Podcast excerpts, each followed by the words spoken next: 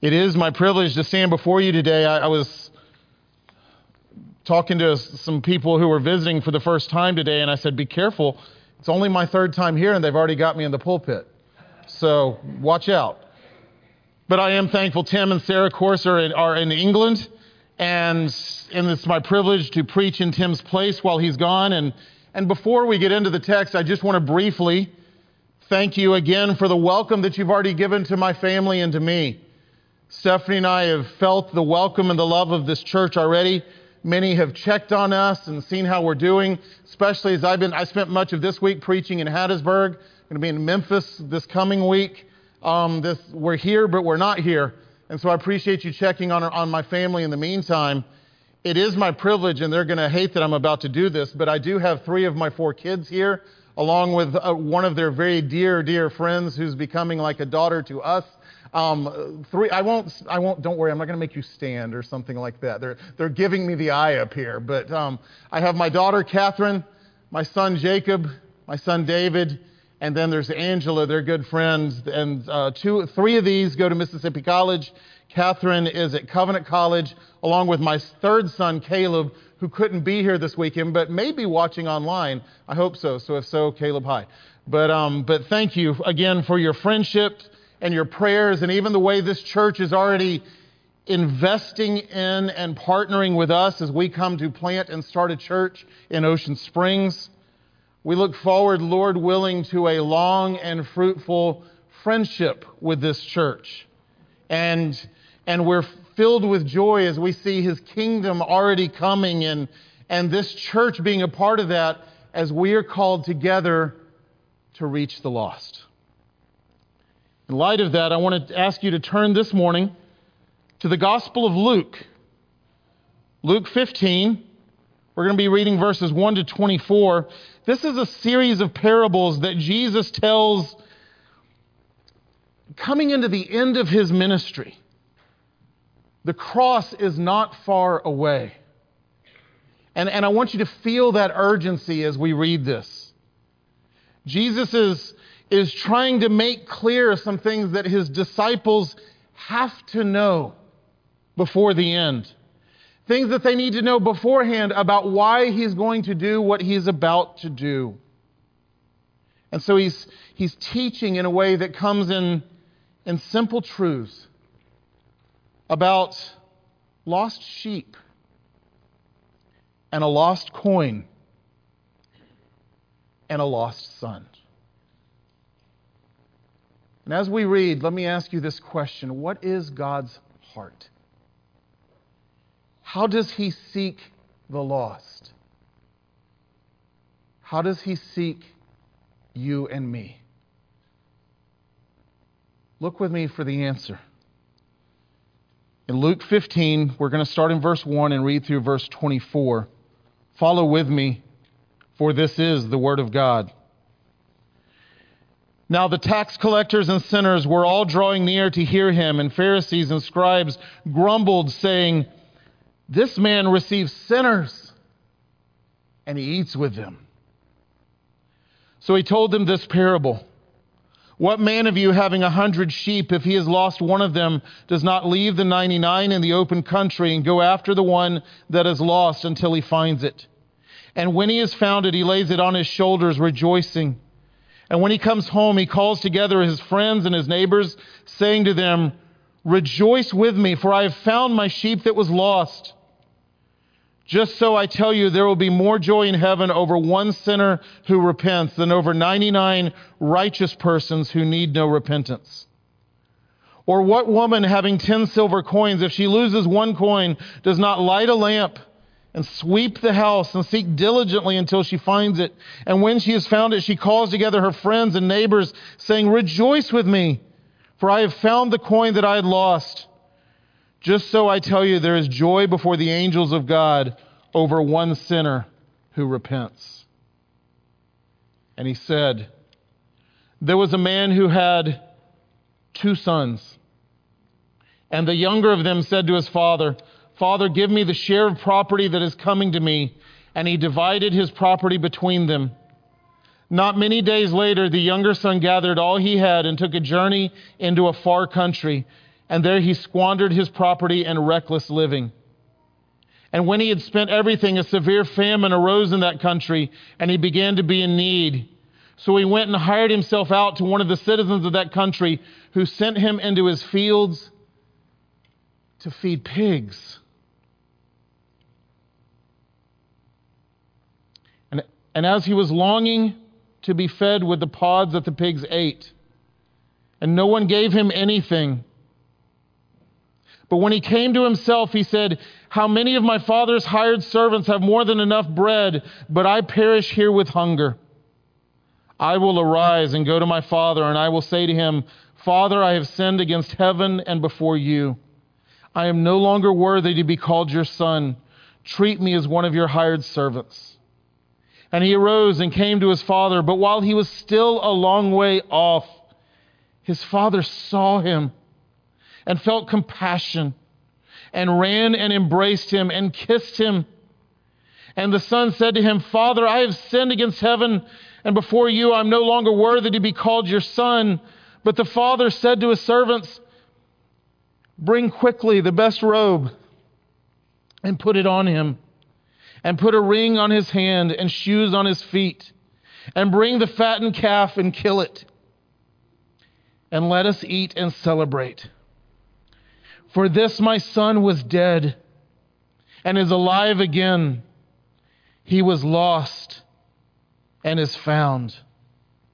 And they began to celebrate. This is God's word. Let's pray. Father, thank you that you are like this. Father, thank you that when others accuse you, that, that you come and say, This is my heart. Lord, for many of us here, we've heard this text. It's been in it's been in Sunday school, it's been in VBS, it's been in Veggie Tales. We've heard it so many times.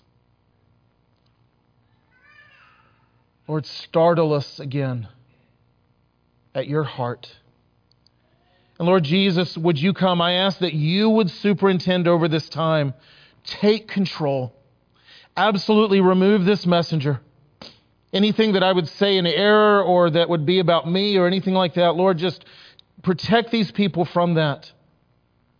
And Lord, may your love and your grace and your gospel shine clearly from your holy and errant text. It's in the name of Jesus that we pray. Amen.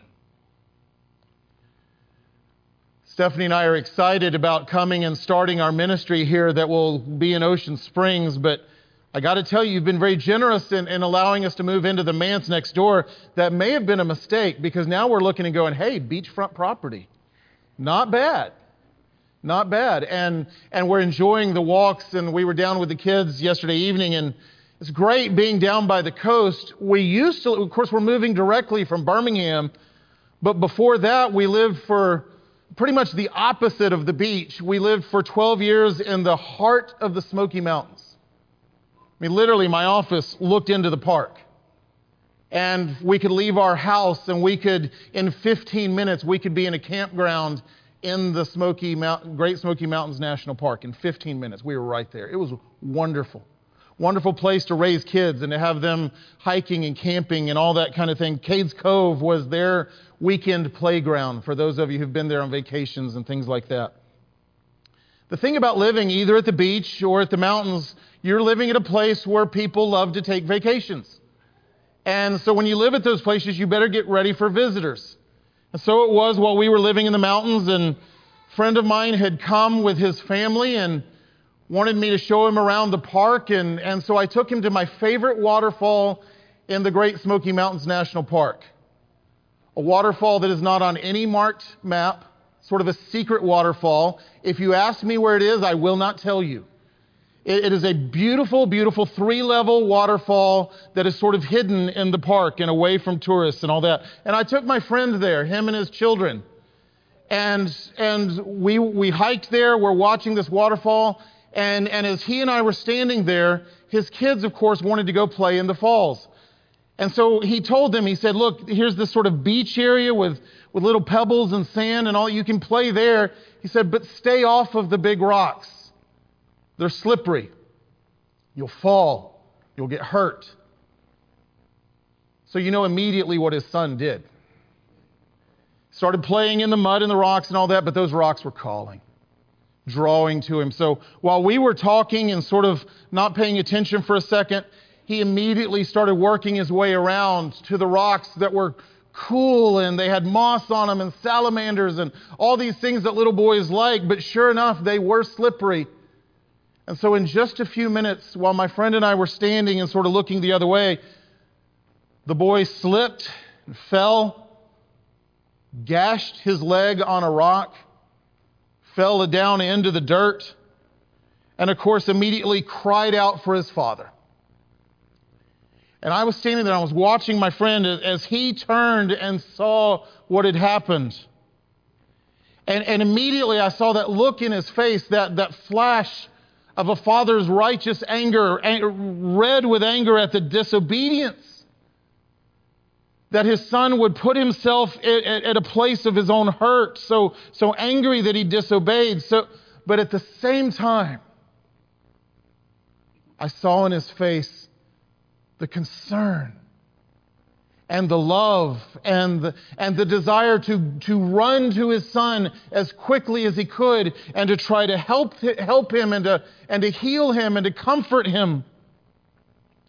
And, and any parent here understands both of those feelings. As opposite as, as they may seem, they're actually products of a father's love for his son.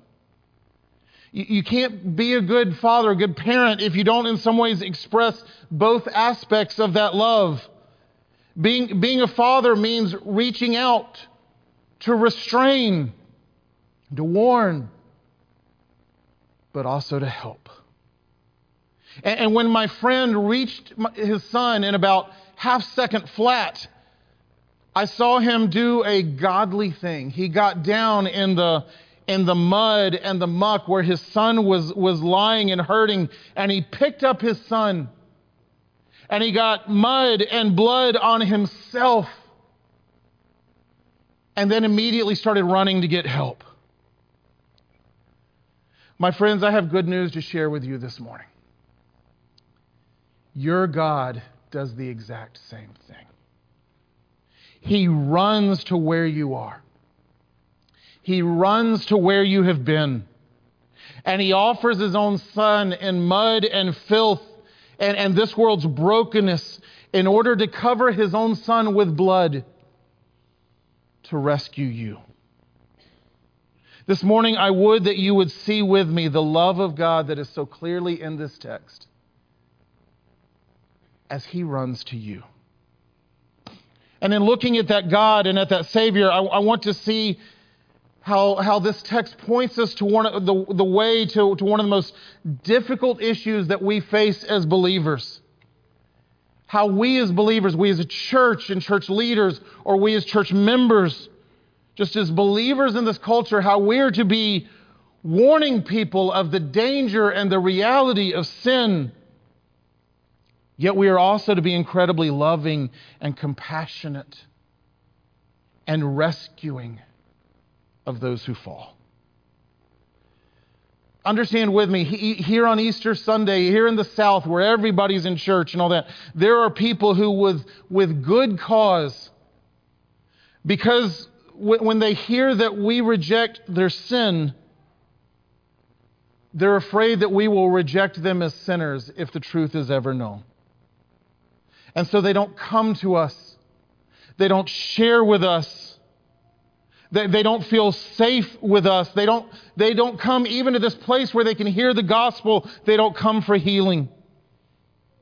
To, to hold both aspects out, the warning of sin and the rescuing of sinners, it's so difficult to do both at the same time. Especially in, in this culture where any, any no, any no that's wrong, is seen as coming from the point of hate and not love. It's the very issue that Jesus is dealing with as we come to this chapter. Verse 2 shows what he's struggling with. The, the religious people gather around and they point and they say, Look, this man welcomes sinners. You hear what they're saying there? This man who claims to be from God, he is soft on sin.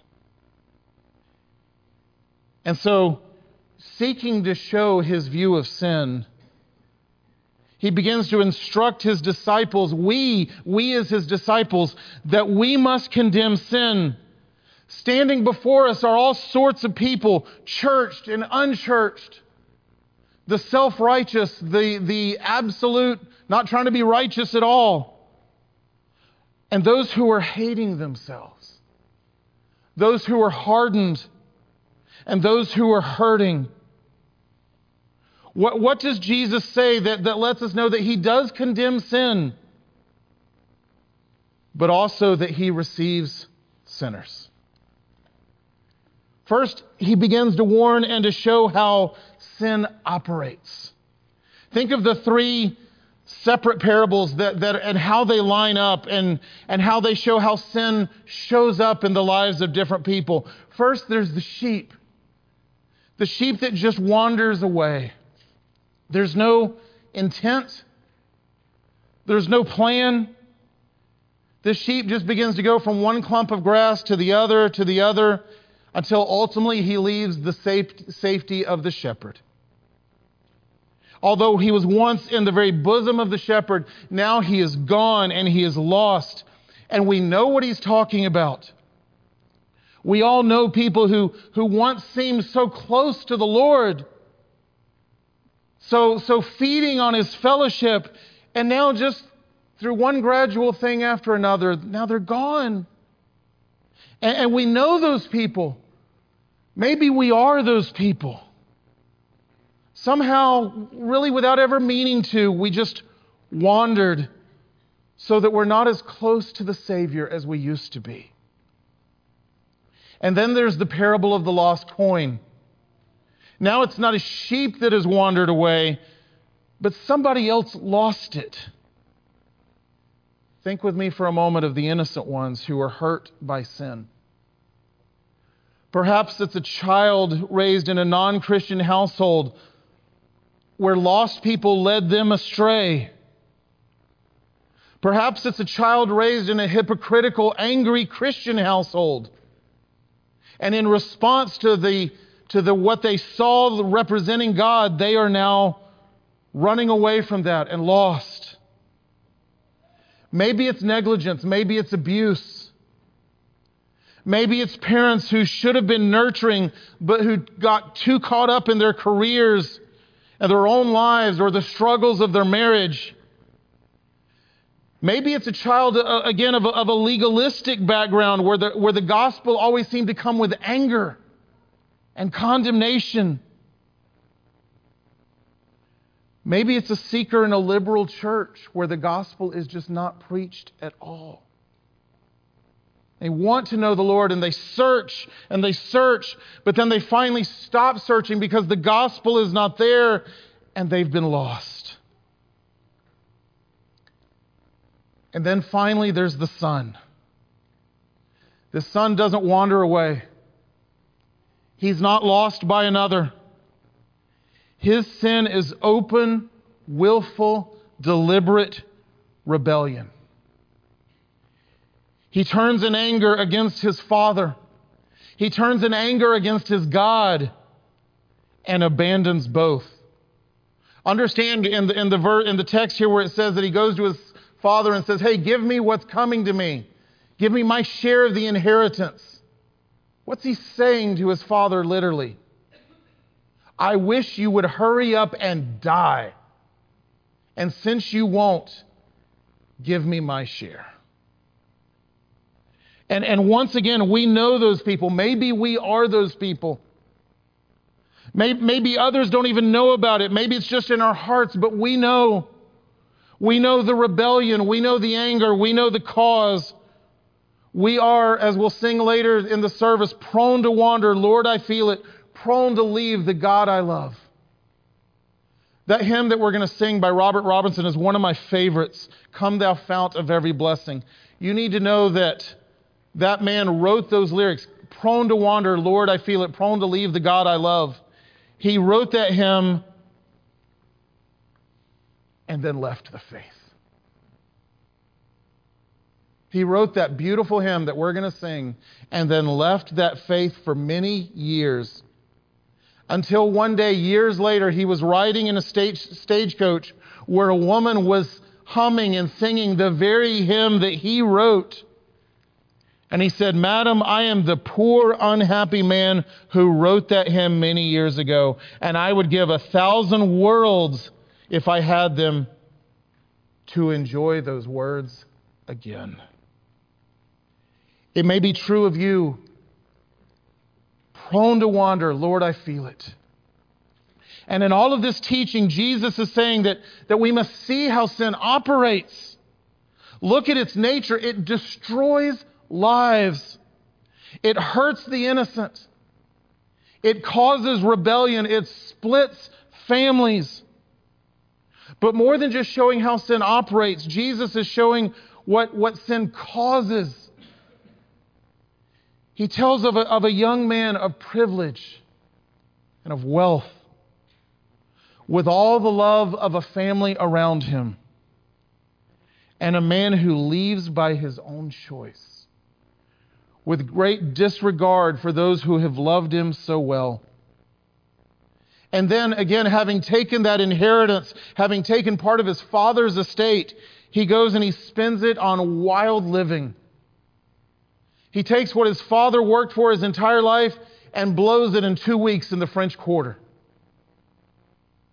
And, and, and, and then, and then be, having lost everything, and with a famine now hitting and he's starving, and so he literally he becomes he hires himself out as a slave. The word there is the same as a slave. And, and is starving to the point that he finds himself salivating at the slop of pigs. And Jesus says that's what sin does. The effect of sin is so horrible, it destroys lives. And Christ here is telling us that. He's, he's telling us his view of sin. He's warning us because he loves us. And if he says it, then, then we who follow in his footsteps, we must follow his lead here as well. We must be willing as Christians today to call sin sin. I know we live in a culture that says we've got to redefine everything, but we've got to be willing to stand and display its horror and even to condemn sin with white hot, holy anger. Anger not at the sin, as sinner, but anger at what the sin does to people and what it does to the glory of God. We have to be willing to say, it is sin. And that sounds so simple. Until you have to do it with somebody whom you love family member, a dear friend, a peer at school, somebody whom you love who is sinning. When you find yourself there, it's one of the hardest things you will ever have to do. To really be so involved with someone's life, to have sat with them so much and listened to them so much and learned their story so much, to have shown them both love and truth, so that now you can speak and it will lead to pain and sleepless nights. I've been a pastor for over 20 years now, and, and, I've got to tell you, it's been some of the hardest parts that I've had to walk through in my ministry to come alongside or to seek either in the church or around my town or walking into places that I did not want to go, but I knew someone was there and I had to go to them and I had to sit with them and I had to say, Don't do this. It's going to destroy you. It's going to destroy your family. Your children will hate you for this. Don't go. And you will have to do it too. If you really love people, you will have to warn them of sin that will harm them now and in the life to come.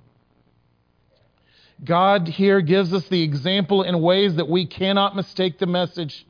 He says you must not flinch from what is difficult. You are to be in a battle of, for souls. And you won't win that battle with one hand tied behind your back, just, just trying to just love everybody and just pretend that they're not in sin. We must speak and we must be bold.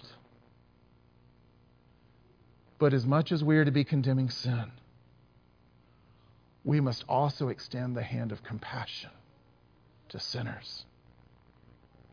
God gave us that example in ways that we must not mistake the message as well.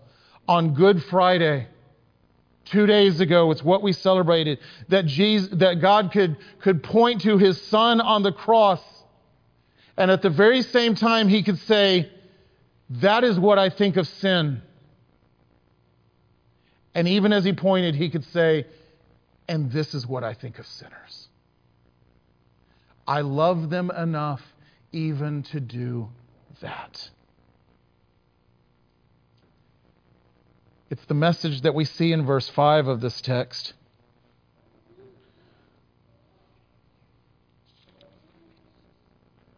Where it says, When he found it, he lays it on his shoulders, rejoicing.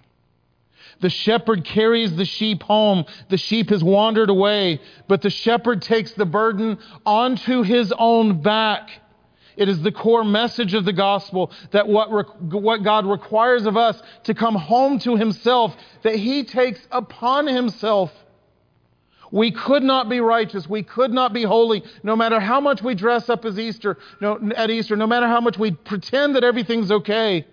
The burden of our sin came upon us, and he requires us to be holy, and we fail and we cry out in, in anger or despair, I, I can't do it.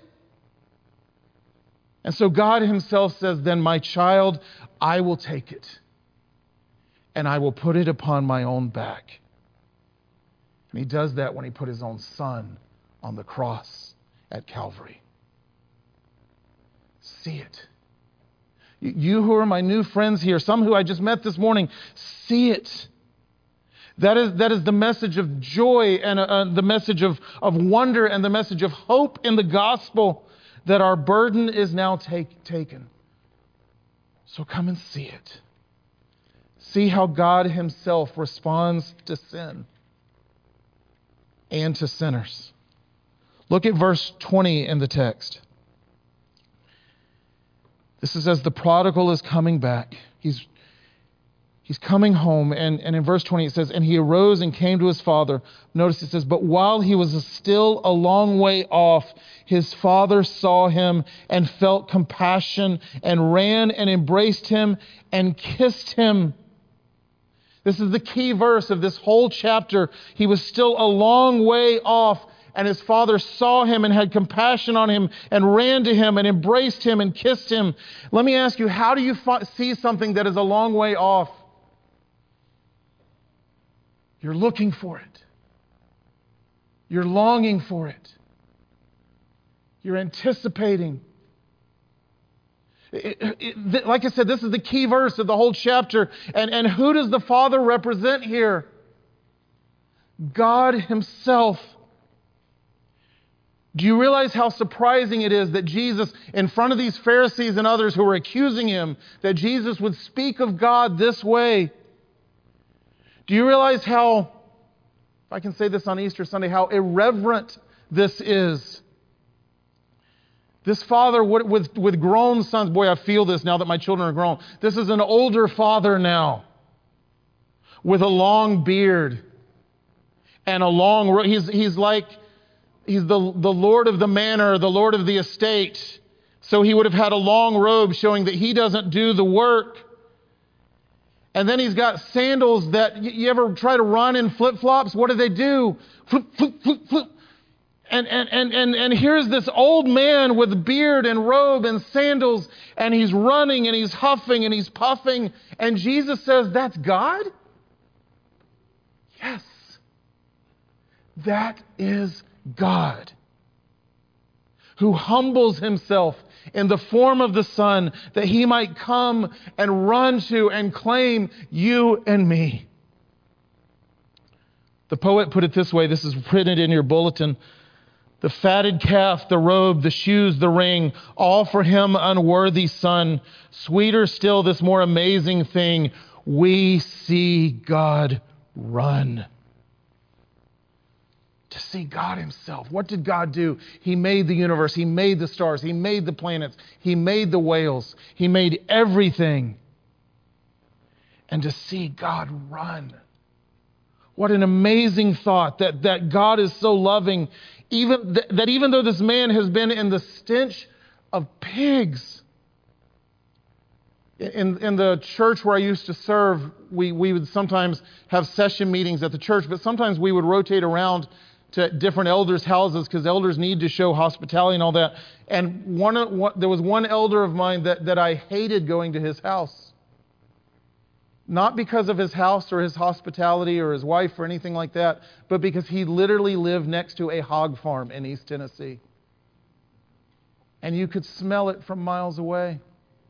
I was like, Bill, can we meet somewhere else, please? But, but had to go, and I hated even driving by it. And, and here is this man who has been wallowing in the stench of pigs. There is mud on him, there is filth on him, and God still runs to claim him.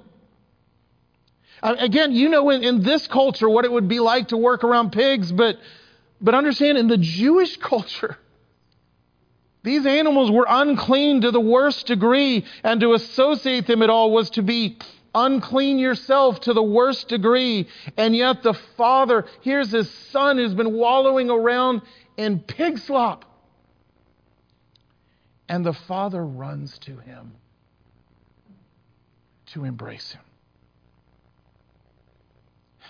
I want to cry as I read the part just before that of where the prodigal rehearses his speech in preparation. He says, I'm gonna, I'll go and I'll rise and I'll say to my father, Father, I'm unworthy, but, but your servants are better fed. And so will you let me? He's got this whole speech worked, worked out before he has the courage to go and face his dad. And, and if you read that, do you feel with me the, the fear and the anxiety?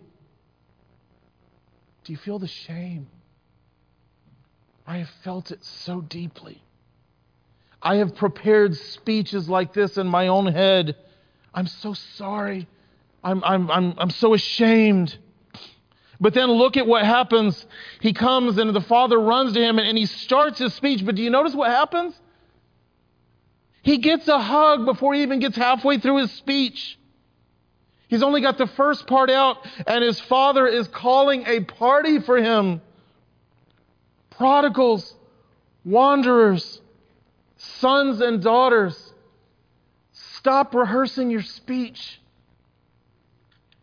Stop being afraid of what you have to be ashamed of. Come home. Come home to the embrace of your Father. There are some here for, who, for even that word, has been hard in your life. But God Himself says to you today, you, like a beloved son, can come home. And think of what that means for us today. Uh, we're here as a church, we're celebrating Easter. What would it mean for us to embrace people this morning who don't just have the bonnets and the hats and all those things, but, but to, what would it mean if we began to embrace people who have the stench of pigs on them? God ran to meet them. Understand the son was wrong. Nowhere in the text does it make any excuses for the son. But God claimed him and embraced him and called him his own son. Are we willing to do the same? To get their mud and their hurt on us, to, to taste the salt in the tears they've cried Friends, understand, again, I've, I've been a pastor for, for years. I believe in preaching. I believe that, in, that every word of this book is God's word and it alone has the power to save. I believe in apologetics and the reasonability of our faith and the defensibility of our faith, and that the Christian worldview is the is the only worldview that can really explain everything that we see around us. Those, that's where I've been, spent my entire career. But I also believe that a well reasoned theological answer rarely ministers to the unbeliever or to the hurting person as deeply as simply being willing to be present with them in their questions and in their pain. We have to listen to them. To listen to them, you have to be present with them, to really listen. We have to show them that we care. And, and in our willingness to enter into their brokenness, we have to be with them in their pain, even at times in their anger toward God.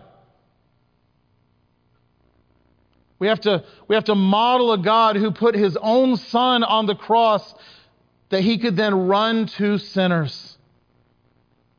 What God is telling us in this parable is that it is in the shattered places with broken people that we are most near to the heart of Christ Himself. Some of you here are old enough to remember the song Tie a Yellow Ribbon Around the Tree. We still do that with servicemen or overseas or, or at war, and, and we still, people who have loved ones away, we still tie that yellow ribbon. Do you know the origin?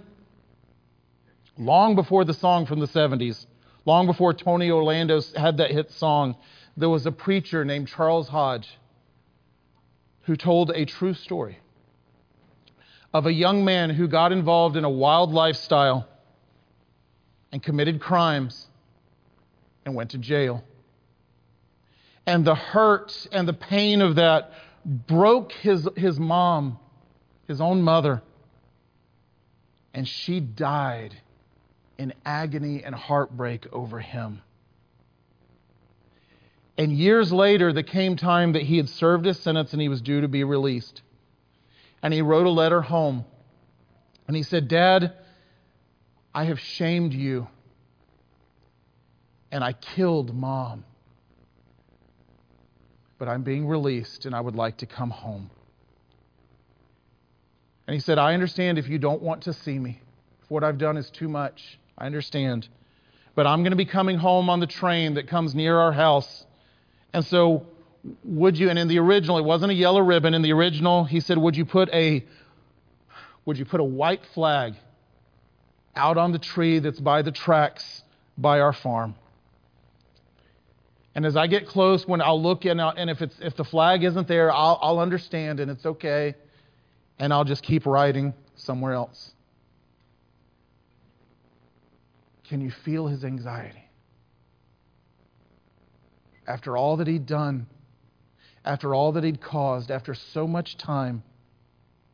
And now he's riding on the train, and, and I imagine that probably in his nervousness, he probably told the seatmates around him so, so they knew what was going on. Can you feel the, the, the doubt and the fear as he gets closer and closer, and the train is going down the tracks, and, and he comes around the bend, and, and the questions and the doubts with every clack of the tracks. And then, according to Hodge, when they came around a bend, he looked and he didn't see a white flag on the tree.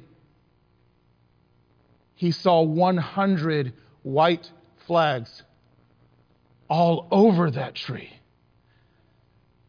the message of a father saying, Yes, what you did was wrong.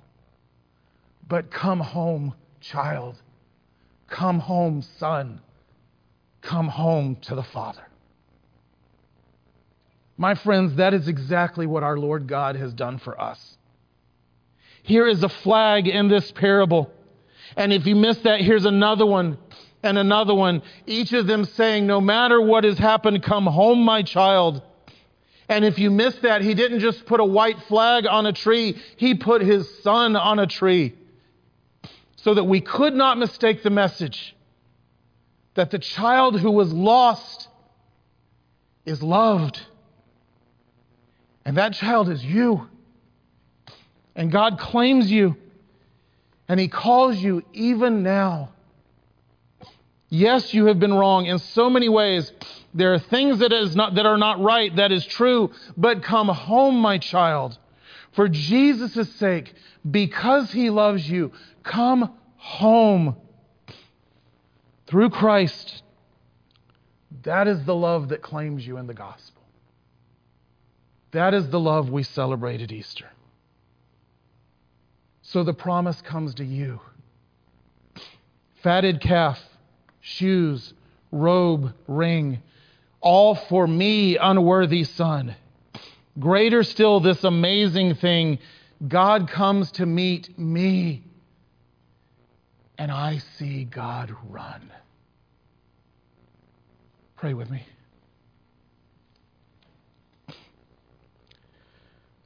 Father, would you let us see Jesus today? Teach us the lessons of grace deeply and well. Teach us the lessons of the cross. To the glory of Jesus Christ, we ask for this in his name. Amen.